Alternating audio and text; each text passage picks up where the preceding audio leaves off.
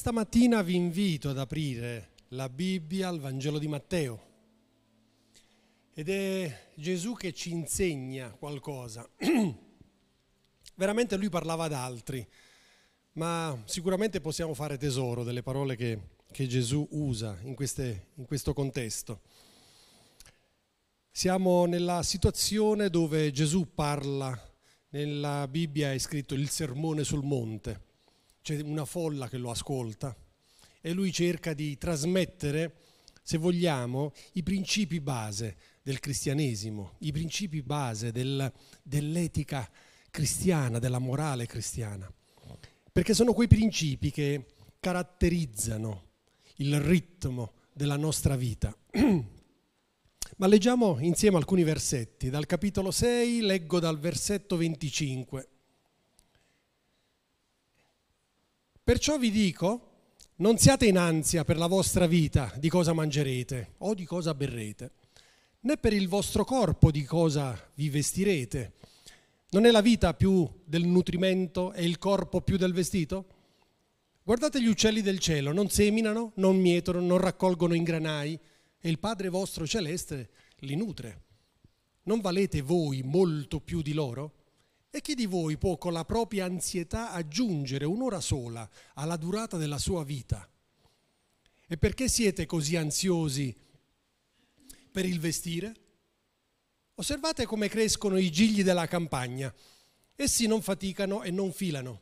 Eppure io vi dico che neanche Salomone, con tutta la gloria, si vestì come uno di loro.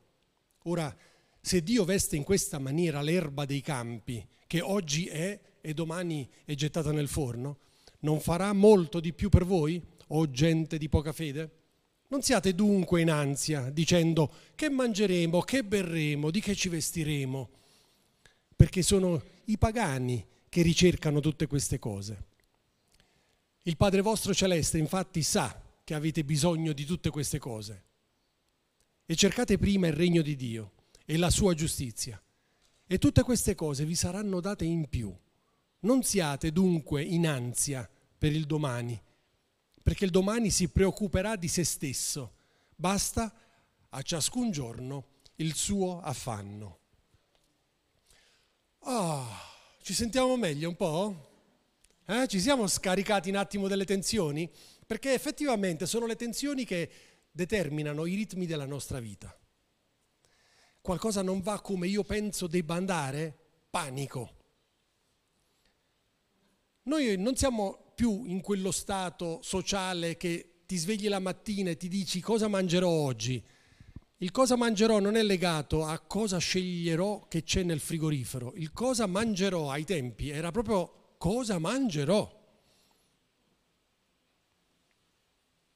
Il lavoro era giornaliero a quei tempi lì, quello di cui o per cui tu avevi lavorato, lavorato scusate, ti dava la possibilità la sera di cenare, di mangiare qualcosa. Questo procurava ansia, procurava preoccupazione.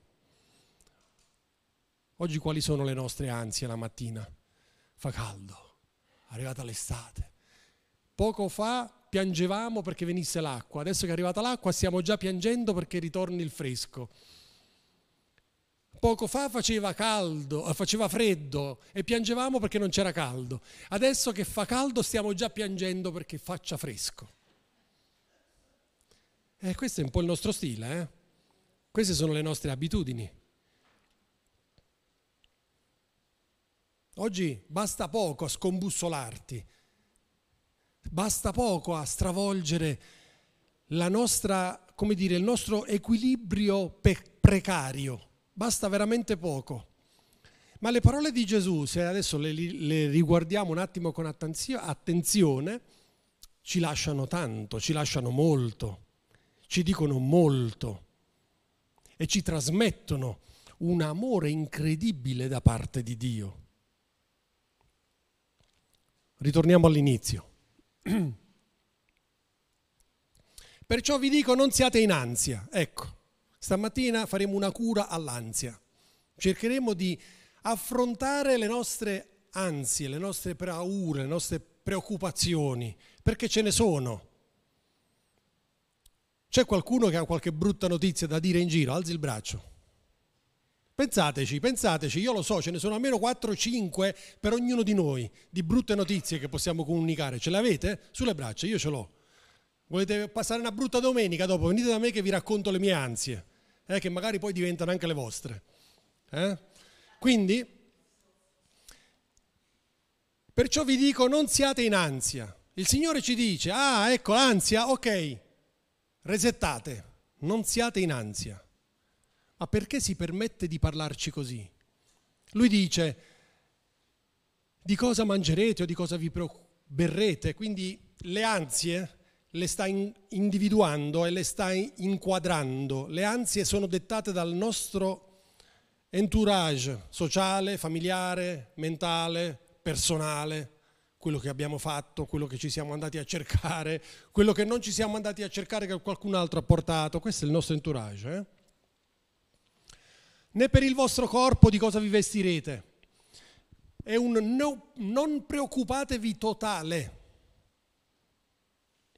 Il non mangiare, il non, be, il non vestirsi e non bere sono anche legati alla sussistenza fisica. Se io non mangio e non bevo, a domani o a dopodomani non ci arrivo.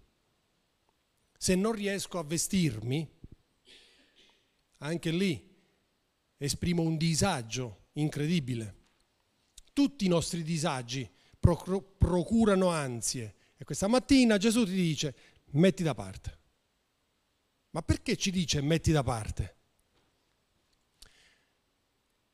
Non è la vita più del nutrimento e il corpo più del vestito?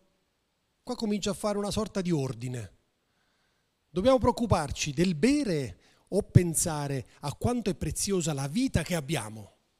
Adesso qualcuno potrebbe dire, eh sì, però se io non bevo morirò di sete. Ok, attenzione, torna un po' indietro, concentrati, fermati sulla vita. La vita è qualcosa di importante? Dillo a te stesso, perché è importante che, lo, che ci diciamo le cose. Eh? In mezzo a voi ci sto pure io. Di a te stesso, la vita è importante? Fatti questa domanda, ma la vita è importante? Sì, ma devo bere per vivere. No, no, no, no, torna indietro comincia a dire se per te la vita è importante o no. Il bere è un'altra cosa. Torniamo indietro. La vita è importante per te? Non per forza devi darti una risposta, ma fatti la domanda, perché alle volte quando ci facciamo le domande, la nostra coscienza trema, il nostro spirito trema, il nostro essere viene scosso, viene sollecitato e allora chiediti un po', la vita è importante? Non dare risposte banali, sì sì è importante, è importante, eh? no, devi sentirla la risposta che riesci a dare. Guardate gli uccelli del cielo, non seminano, non mietono, non raccolgono in granai e il Padre vostro li nutre. È un ottimo esempio ed è un esempio che può sembrare quasi poetico, eh? lo capirebbe anche un bambino della scuola elementare, ma attenzione, è profondo. Lo rileggo. Guardate gli uccelli del cielo, non seminano, non mietono, non raccolgono in granai, qua tutto bello, eh? non seminano, eh? Robby, non lavorare, non fare questo, non fare quell'altro. Eh? Eh, avete la lista dei non?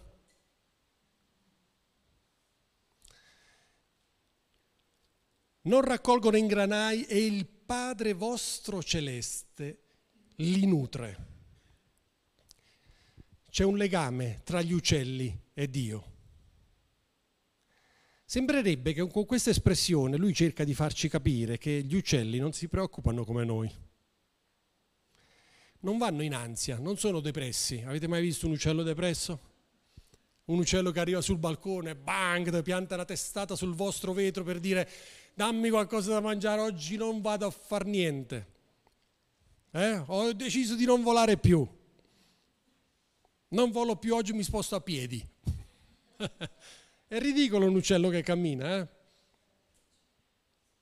Alcuni ce ne sono, le galline, così, vabbè, sono pur considerati uccelli anche se non volano, ma la preoccupazione ci fa brutti scherzi. la preoccupazione ci mette in, una, in un angolo che ci allontana da Dio, ci allontana da Gesù Cristo. In questo caso è Gesù che parla. Ed è sempre fondamentale per me, qualsiasi cosa facciamo, mettere Gesù al centro. Qualcuno di voi potrebbe dire, Roberti, e basta. Ogni volta lo dici che Gesù al centro, Gesù al centro. Abbiamo capito. Ok. Sapete il problema qual è? Che la teoria la si capisce abbastanza in fretta, è la pratica che ci manca, è l'esercizio che manca. Perché le cose belle le accettiamo in fretta. Dio è amore, wow! Che bello avere un Dio d'amore. Adesso vai a capire l'amore che Dio ha per te. Perché questo è complesso, è difficile. E allora vedete, ci sta dicendo che gli uccelli, in un certo senso, si fidano ciecamente del fatto che se sono stati creati, se sono stati voluti e se sono parte della creazione di Dio, amen, è così. Non, non, valete voi molto più di loro? Loro gli uccelli. Noi valiamo molto più degli uccelli. L'uccello, se immaginiamo un piatto, è il contorno. Noi siamo la portata principale. Noi siamo il, il pezzo dominante della creazione. Noi siamo coloro che sono stati messi al centro del giardino. E noi siamo il massimo oggetto dell'attenzione di Dio. Non valete in voi molto più di loro? Vedete, è una domanda che lui ci sta facendo. Lui non ci sta dicendo, attenzione, tu vali molto più di un uccello. Lui queste cose le sa. Lui ha creato ogni cosa, Dio. E Gesù è il figlio di Dio. Lui si rende conto che queste cose siamo noi che non le sappiamo. E allora la domanda diventa pertinente, la provocazione diventa forte. Non valete voi molto più di loro? E chi di voi può con la propria ansietà aggiungere un'ora sola alla durata della sua vita? Cioè ci sta dicendo che l'ansietà non serve a niente. L'ansietà è un cancro che non serve. Va solo estirpato, va solo tolto. Alle volte l'ansia ci rende, ci dà quel senso un po' di essere prudenti, di essere modesti, di essere, di essere come dire, non degli, dei spreconi, di essere delle persone sagge. Eh? Quindi l'ansia, dice ma cosa c'è nel frigo? Eh? Mangio tutto oggi metà oggi e metà domani? Eh? No, quest'ansia, quest'ansia, quest'ansia che ci, ci illude e ci allontana da Dio e ci allontana da Gesù Cristo, ci limita, ci mette in un angolo, ci mette in un angolo. E chi di voi può con la propria ansietà aggiungere un'ora sola alla durata della sua vita? Tutti questi pensieri, tutte queste preoccupazioni, ma chi vi credete di essere? Tanto morirai lo stesso. Tanto non supererai questi ostacoli. La paura non ti libera, la paura ti blocca, la paura ti paralizza, la paura ti limita.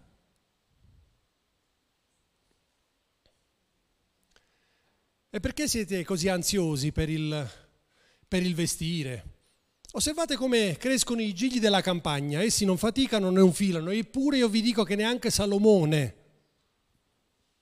nemmeno lui, che aveva vestiti con filamenti d'oro, nemmeno lui che si poteva permettere l'ultimo capo firmato, uscito sull'ultima passerella Lui si poteva permettere ogni cosa e faceva la differenza con tutti gli altri, ma il Signore ci dice che nemmeno lui era vestito meglio dei gigli che sono nei campi. Per quanto noi possiamo, per quanto noi possiamo raggiungere, per quanto noi possiamo... Uh, scusate, un piccolo calcio al monitor. Ecco, tutto recuperato. Per quanto possiamo essere bravi, per quanto possiamo essere prudenti nel gestire le nostre ansietà, non raggiungiamo mai lo splendore di colui che si confida nell'Eterno, di colui che si appoggia all'Eterno.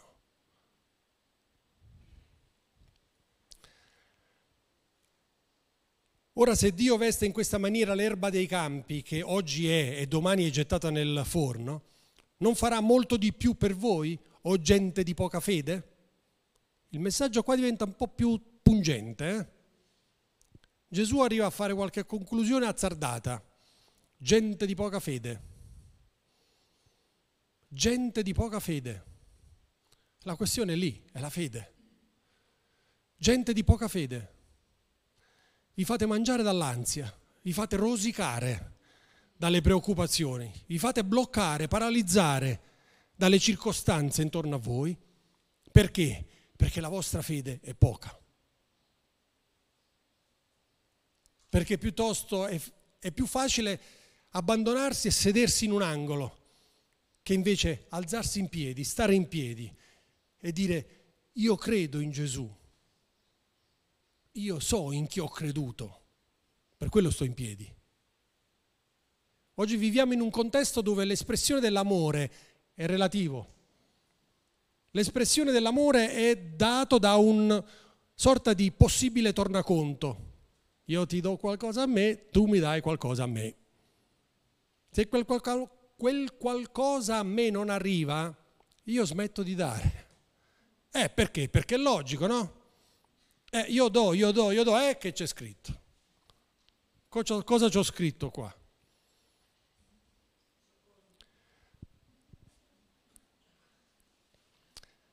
Allora vedete, la fede abbatte tutti questi, questi tipi di preoccupazioni, abbatte tutti questi, questi tipi di barriere e ci proietta in una dimensione diversa ci fa vedere il contesto quotidiano in una maniera completamente differente.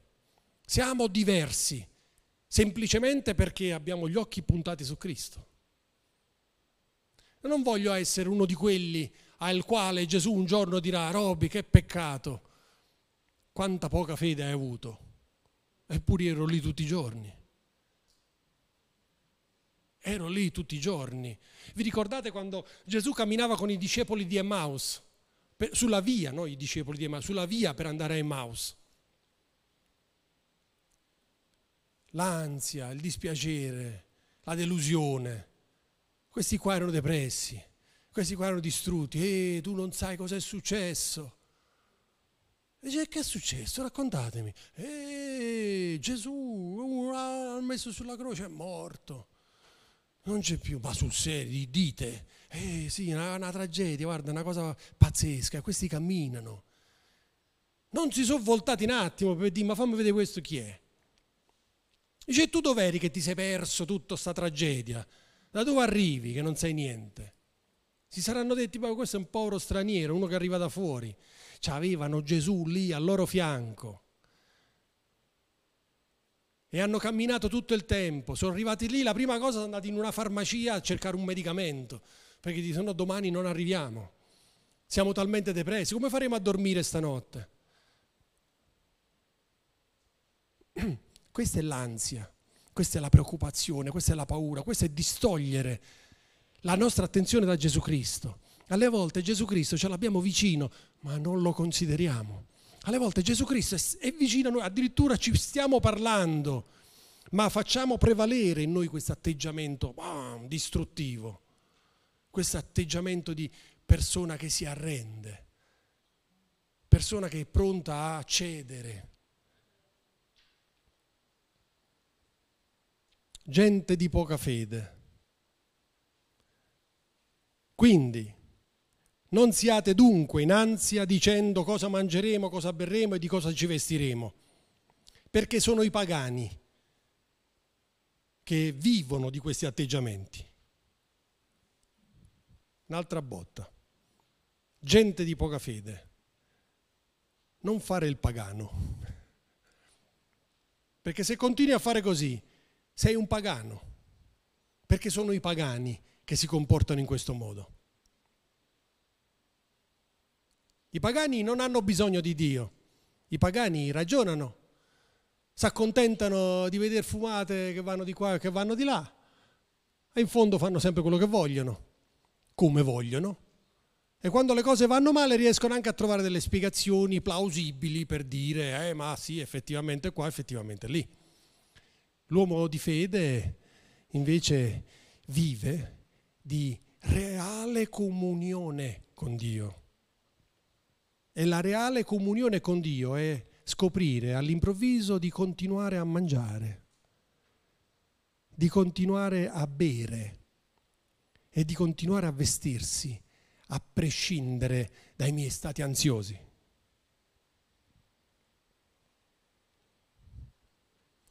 Il Padre, andiamo alla prossima,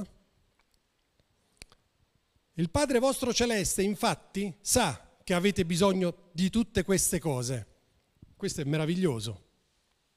Il Padre Celeste sa. Alle volte anche io vado da Gesù o vado da Dio in preghiera e dico, ah Signore perché questo? Poi dopo dentro di me mi dico, ma che glielo dico a fare? Lo sa. E allora alle volte continuo con questo esercizio e poi mi rendo conto che io sto solo dando la mia versione dei fatti a Lui. È come quando il bambino viene che ha fatto una marachella, che ha fatto un danno, che ha fatto qualcosa di grave, viene da te perché ormai sa che deve venire da te, che sei il suo genitore, e ti dà la sua versione dei fatti. E alle volte è difficile spiegare al bambino, dice, eh ragazzo, le cose non andavano così, non sono proprio andate così. Il bambino può dire, eh ma tu non c'eri, come fai a sapere? Eh, da quello che mi stai raccontando 2 più 2 fa 4, non fa 5 e non fa nemmeno 3, fa semplicemente 4. È la stessa cosa per noi. Il Signore sa che abbiamo bisogno, conosce i nostri bisogni. E Gesù Cristo ci fa questo discorso perché conosce i nostri bisogni, conosce i nostri limiti. Gesù Cristo sa ogni cosa. Dunque, chiudiamo in bellezza. Cercate prima il regno di Dio e la sua giustizia e tutte queste cose vi saranno date in più. Devo ripeterlo un attimo perché alle volte anche qui è facile confondere. Eh? Cercate prima il regno di Dio non il nostro regno con Dio. Cercate prima il regno di Dio e la sua giustizia, non la mia. Quante volte andiamo da Dio con la sentenza pronta e semplicemente gli diciamo metti una firma qui per piacere. Mettimi una firma qui così vado e lo condanno, condanno la circostanza. E il Signore dice, no, attenzione, no, no, non posso firmare questo grado di giudizio. Cioè, come mai? Perché la nostra giustizia non è la sua giustizia. La nostra giustizia, su, la, scusate, la sua giustizia supera la nostra giustizia. Il nostro senso di giustizia è egoistico. Il nostro di, senso di giustizia è privato. Il nostro senso di giustizia è spesso mirato ad appagare le nostre ansie. Ma come prima le stavamo condannando, adesso cerchiamo di appagare le nostre ansie, ansie con il senso di giustizia. Eh, Signore, eh, sì, è giusto, giusto così. E allora andiamo da Dio per dire, mettimi una firma qui che poi vado al... E il Signore dice, no, questa non è giustizia. È la mia giustizia di cui tu hai bisogno. E per vivere la giustizia di Dio ho bisogno di metterlo al centro. E quando l'ho messo al centro ho bisogno di arrendermi a Lui. Paradossalmente, per un credente, vincere una battaglia vuol dire arrendersi, arrendersi a Dio. Non vuol dire serrare i ranghi, stare in trincea, sull'almetto, sul bastone, sulla spada. Non è questa la vittoria. La nostra vittoria è dettata dalla resa. Pensate a Gesù. Ma chi è quello che vince su una croce?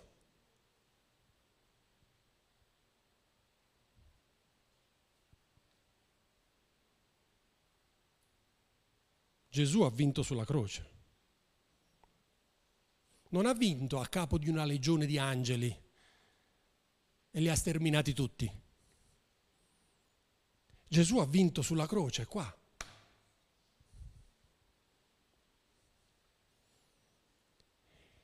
E noi vogliamo andare da lui per dire mettimi la firma qui che vado poi a, a incassare la giustizia. No, non possiamo farlo. Cercate prima il regno di Dio e la sua giustizia e tutte queste cose vi saranno date in più, diventeranno superflue, diventeranno la routine, la normalità. Perché ce l'ha detto prima, ci ama più degli uccelli e ci ama più dei gigli che crescono nelle... Nei, nei, dove crescono i gigli? Nei prati. Non siamo più abituati a vedere i gigli. Oggi il giglio devi andartelo a comprare nel negozio, ma non li trovi così in maniera selvatica. Ai tempi sì, si trovava tutto perché la creazione è perfetta.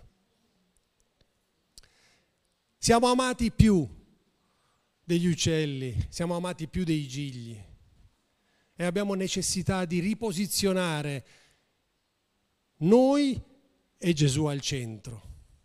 E la nostra posizione è alzati dall'angolo nel quale ti sei seduto non piangerti addosso. Ringrazia il Signore per quello che hai. Potevate essere tutti morti ieri, eh? Io compreso, eh? Ci sono dei momenti dove stai talmente male che ti dici, eh? Partenza? Eh? E poi ti dici, cavolo, ma se dovessi partire oggi? San Pietro, che sembra che lui sta lì al cancello, cosa farà? quando mi vedrà arrivare al cancello. Dirà, oh te Roby, prego, prego, prego.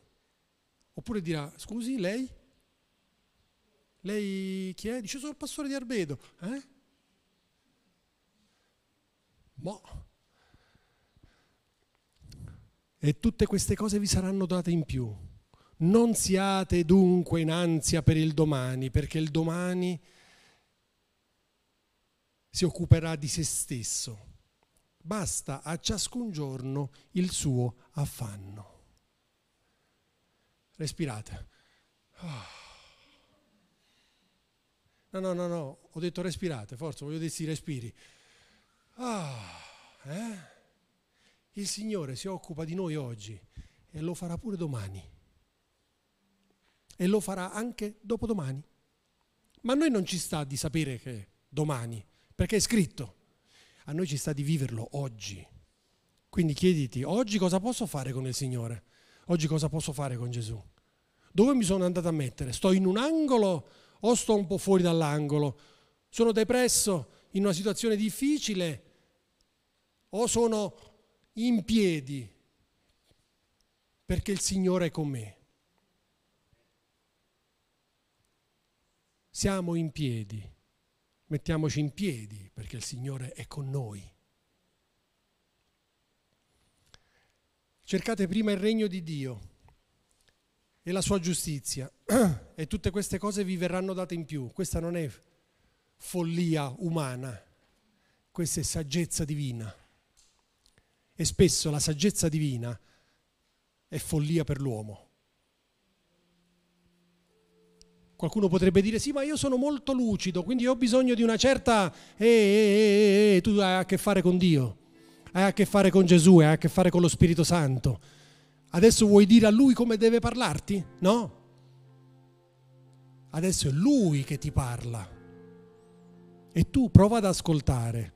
E se non riesci a prendere tutto oggi, mettiti in ginocchio davanti a Dio dici, Signore, affinché domani io possa prendere di più. non siate in ansietà. Umana follia, ma divina proclamazione. non essere in ansietà. Come faccio a non essere in ansietà che mi va tutto storto? Cosa sta andando storto? Le scelte che hai fatto? La strada che tu hai intrapreso? Le decisioni che tu non hai mai preso nella tua vita?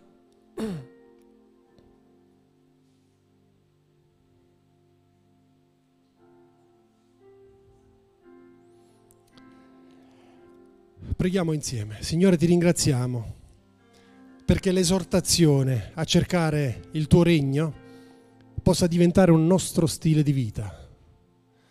Signore, grazie perché il mettere da parte le nostre ansietà, le nostre preoccupazioni possa essere nostra, il nostro stile di vita. Signore, ti chiedo forza, coraggio per potermi rialzare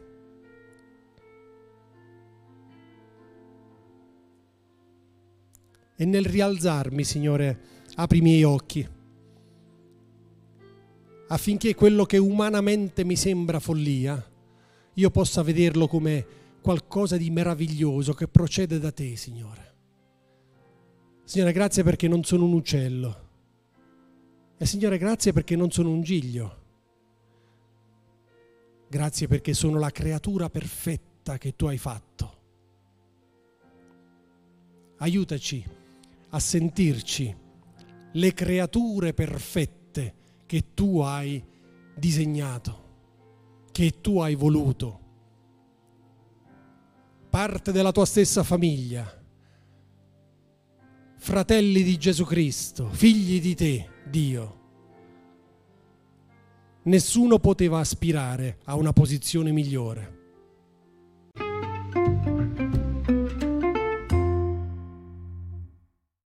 Segui le informazioni su www.cepparbedo.ch.